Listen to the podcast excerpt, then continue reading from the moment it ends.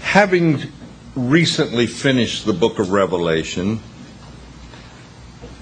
I get to pick and choose for a few weeks here,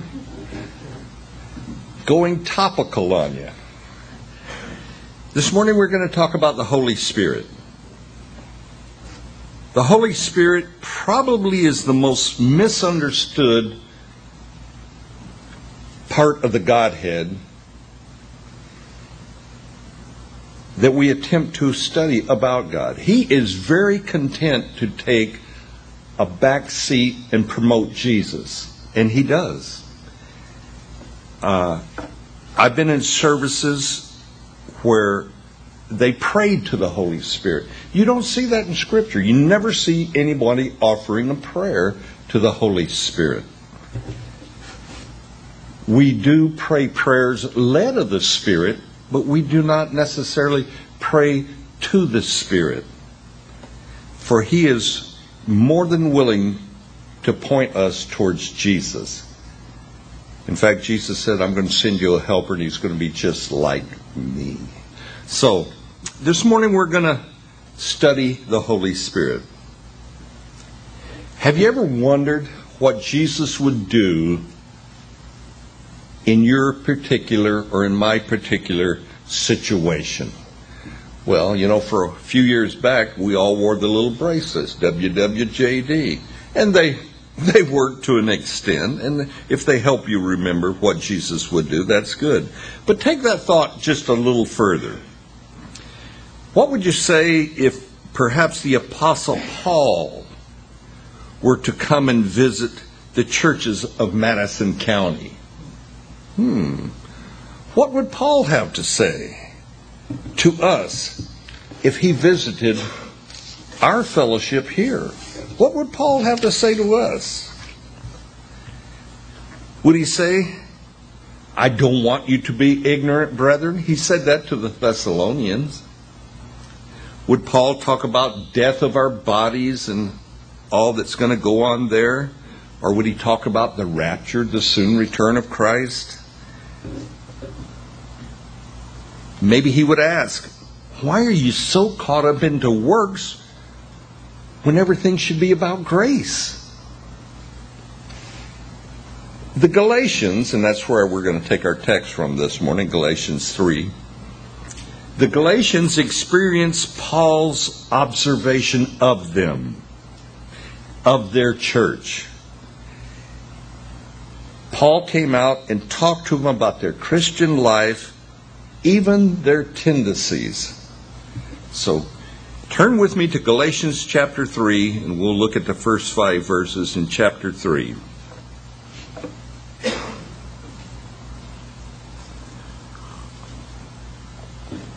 Galatians 3, verse 1. O foolish Galatians, who has bewitched you that you should not obey the truth, before whose eyes Jesus Christ was clearly portrayed among you as crucified? This only I want to learn from you. Do you receive the Spirit by works of the law or by hearing of faith? Are you so foolish, having begun in the Spirit? Are you now being made perfect by the flesh? Have you suffered so many things in vain, if indeed it was in vain? Therefore, he who supplies the Spirit to you and works miracles among you, does he do it by the works of the law or by the hearing of faith? Last week, Easter Sunday, we had a we had a great day here. And it was sort of a homecoming for some of our college students that are away at school and so forth.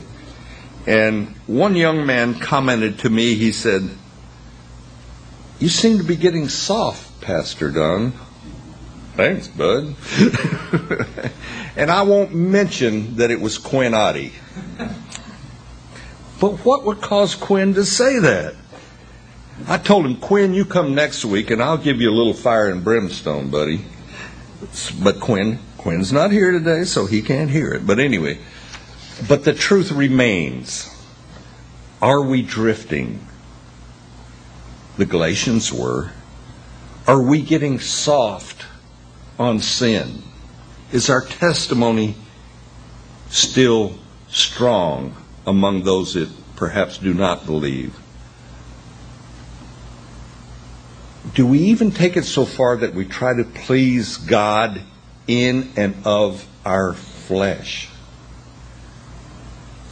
Paul begins chapter 3 with, O foolish Galatians. This letter to the Galatians, it's not to one little body, it's to a group of churches, not one church in particular. Galatia was a region, it was like a state, it was a county perhaps, not one city. In chapter 1 of the first chapter of Galatians, verse 6, Paul marvels that the church of Galatia are so soon turning away from him who called you in the grace of Christ. They're so soon turning away. Of course, the him there, the one who called us, is the Holy Spirit. The Holy Spirit calls, draws each of us to Christ. That's how we become a Christian. And Jesus said, speaking of the Holy Spirit, all sin will be forgiven man except one, and that is blasphemy against the Holy Spirit. Now, to blaspheme, it requires a knowledge. You have to knowingly attribute the works of Satan as being works of God. That is blaspheming. Now, that is a broad, broad interpretation of blasphemy. There's some Bible scholars, some teachers who say blasphemy is simply rejecting the truth of Christ. I get close to home. It's delaying or not believing in the work of Jesus on the cross and that that work applies to me personally.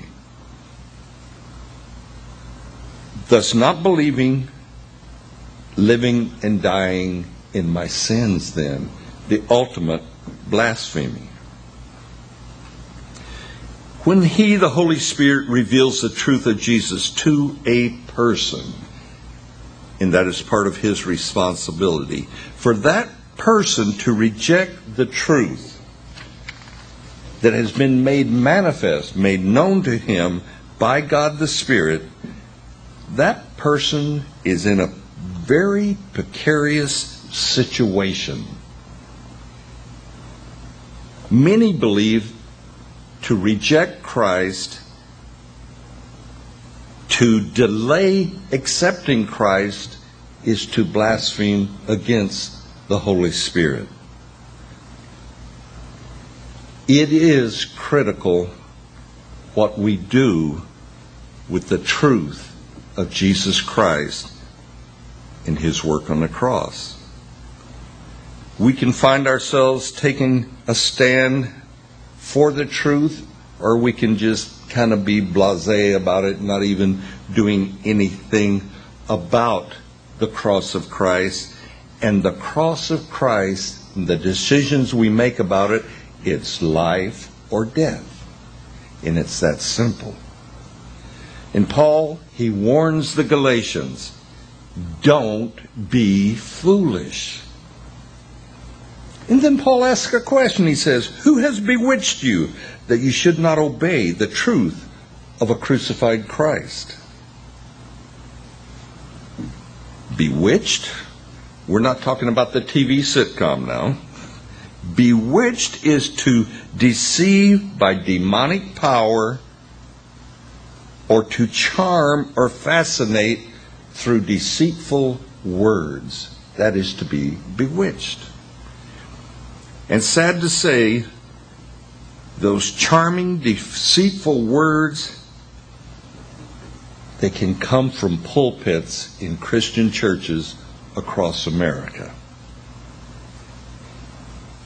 It's one thing to be bewitched by sinful agendas like TV or movies or things like that, but to be bewitched by Bible believing churches or a Christian pastor, that's deplorable. Paul says to anyone who believes, anyone that would believe a spiritual lie, he said, You are foolish. Why would Paul say that? Because we have the Word of God. And we're not to be deceived.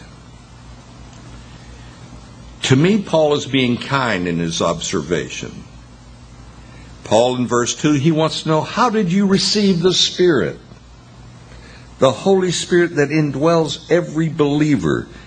Did the Jewish law lead you to a relationship with Jesus and the Holy Spirit? No. Did you become a believing Christian by doing good works? No. Because our good works, our righteousness, apart from the grace of God, well, Paul has a, another saying for that. He says it's like filthy rags. There is no righteousness in us apart from grace and believing in Jesus Christ. And you say, well, we know that, Pastor Don. And I say to you, good. Put it in your memory bank.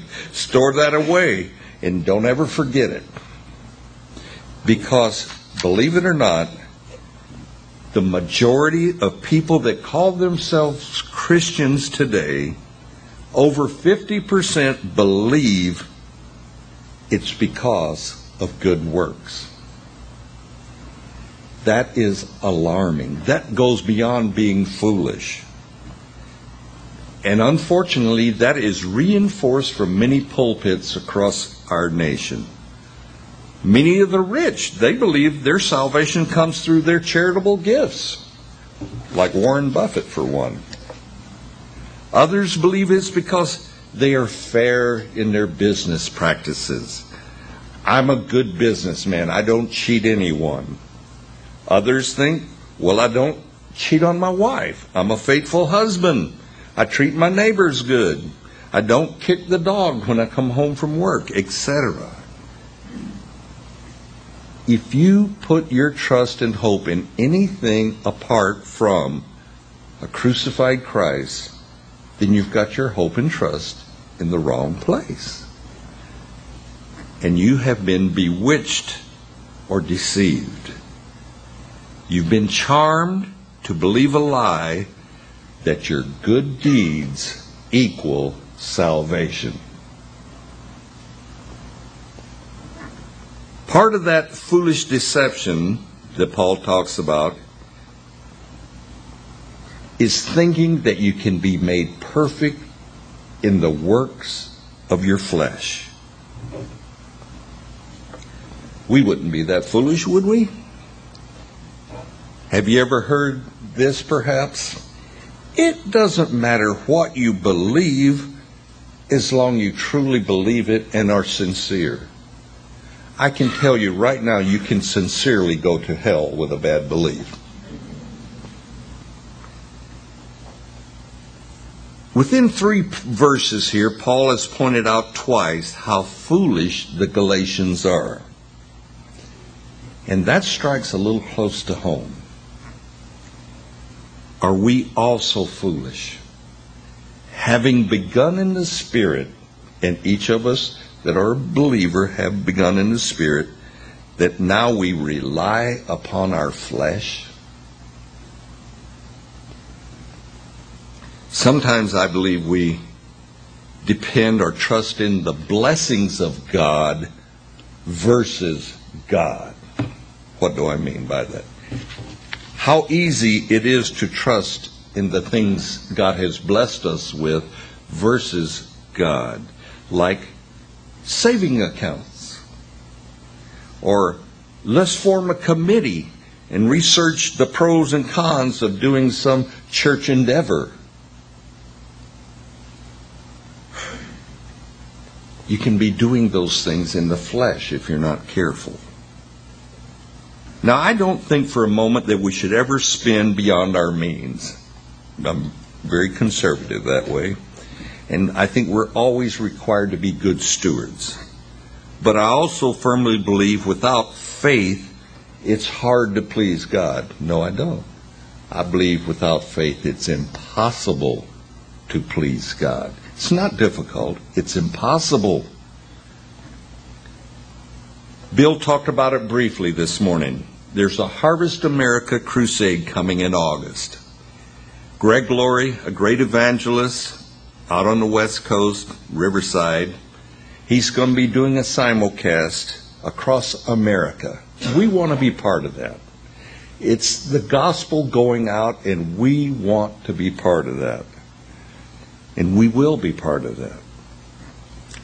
So today, with those little bookmarks, begin to pray. Begin to pray for the unsaved. Begin to pray that this will be a mighty move of the Holy Spirit in America, that a revival will come to America. And it will also be for us an opportunity to exercise faith and hopefully evangelize our area. But it's going to be costly. It's not going to be free. It's going to cost money. We're going to have to get some equipment in here to do this, but we're going to do it. But by God's Spirit, we're going to move forward on this adventure, really kind of an adventure in faith. And our prayer is that God, by His Spirit, will send revival to America, to our area, right here to Madison County.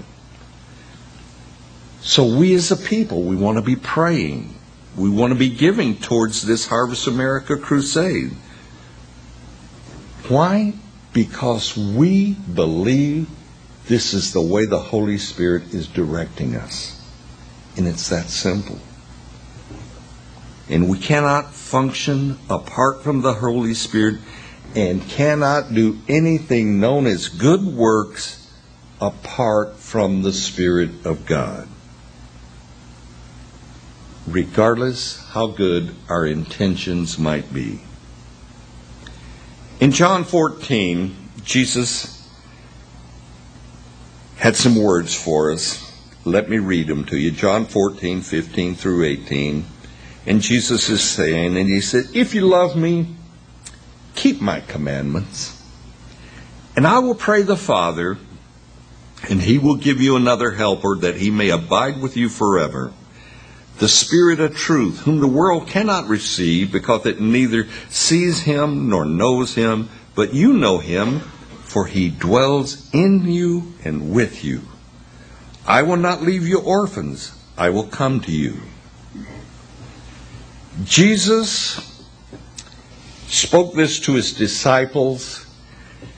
He's trying to prepare his disciples for his departure the disciples are saddened by this news that he's going away, he's going to depart. And Jesus tells them, I'm going to give you a helper. What a beautiful description and name for the Holy Spirit, the helper. The Holy Spirit, the divine assistant that we each have. The Holy Spirit who is just like Jesus, will abide with believers forever. Then in the next verse, Jesus takes it further. Not only will the Holy Spirit, a person, be with you as believers,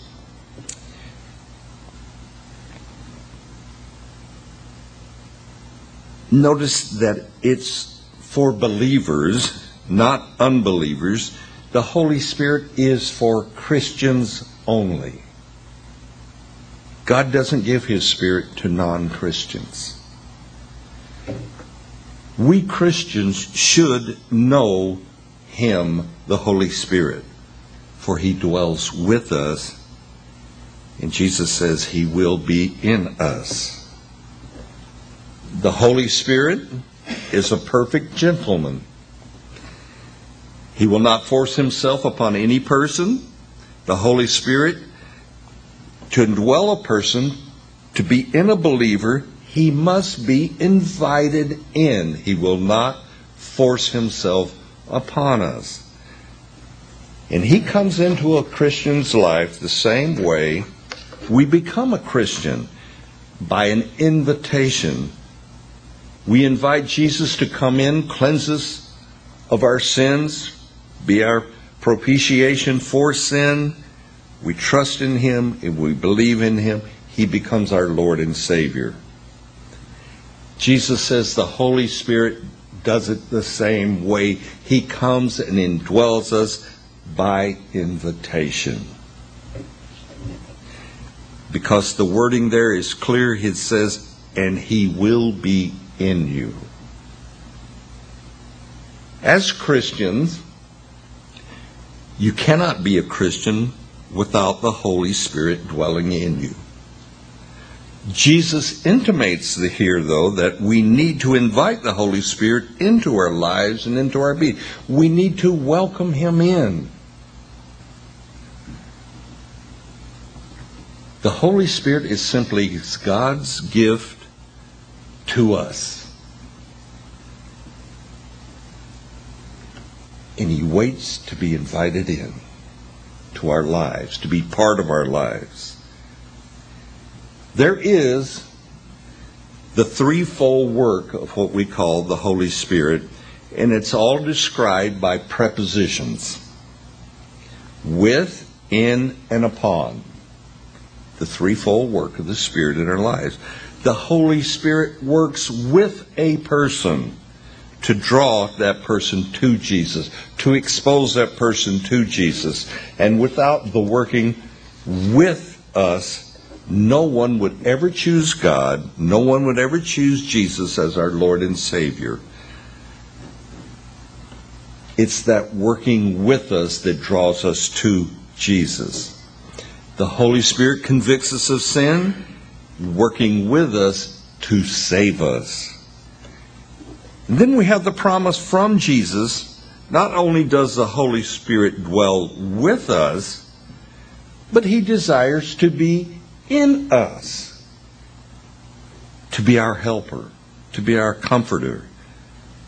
Paul, in uh, one of his uh, epistles, he writes, I'm going to tell you a mystery about the Christian faith. He said that mystery is God dwelling in us. That is the Holy Spirit.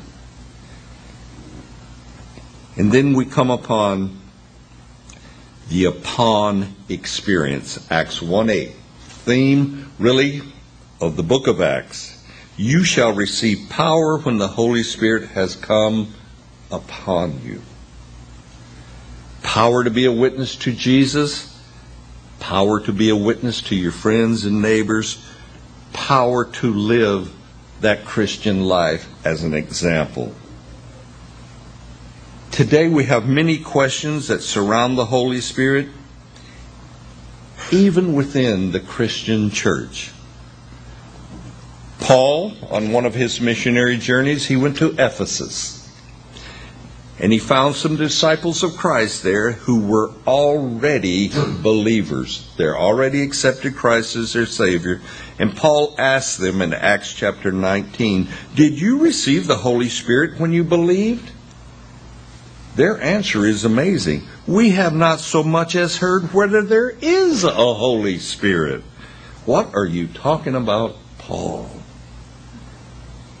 Paul then prays for them they received the Holy Spirit, and it says, and many spoke with tongues and prophesied. So Paul prays for them, they receive the Holy Spirit, and he dwells upon them. The point here, though, the Holy Spirit was not even known by these disciples of Christ.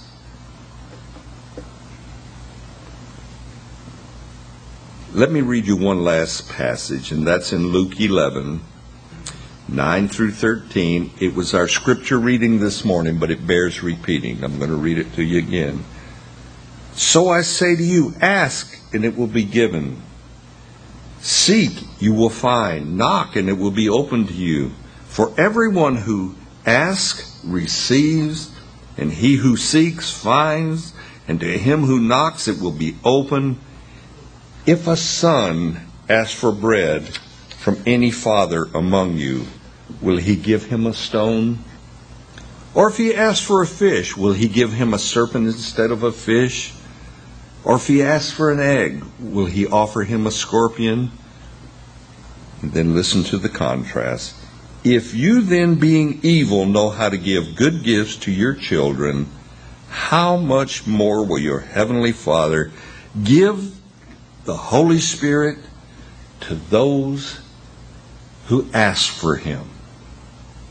It's a promise. You don't have to go through uh, any penitence. You don't have to do anything except ask for the Holy Spirit. All you got to do, God says, I'll give him to you if you will simply ask. Our God gives good gifts. The Holy Spirit is simply God's way of giving Himself to us, His children. I'm going to get you to stand, and we're going to pray, and we're going to ask that the Lord would give us His Holy Spirit. Now, maybe you've prayed this prayer, or maybe you've always just assumed that you have the Holy Spirit in you, and you perhaps do, but it's never bad to ask God to do what His Word says for us to do. Ask and He will give. So agree with me in prayer if you will. Father God, we here are your people. We're your children. We believe on your Son. We accept Him as our Lord and Savior. But Lord, we want to receive your Holy Spirit too. We know it's a good gift. We know the Holy Spirit is our helper, our comforter. We know He will teach us all things. So we ask you to give us your Holy Spirit. We receive Him by faith. Do this good work, Lord. Change our lives if necessary. Guide us, lead us, and direct us by your Spirit that now dwells within us. And we pray for this and ask for this in the name of Jesus. Amen.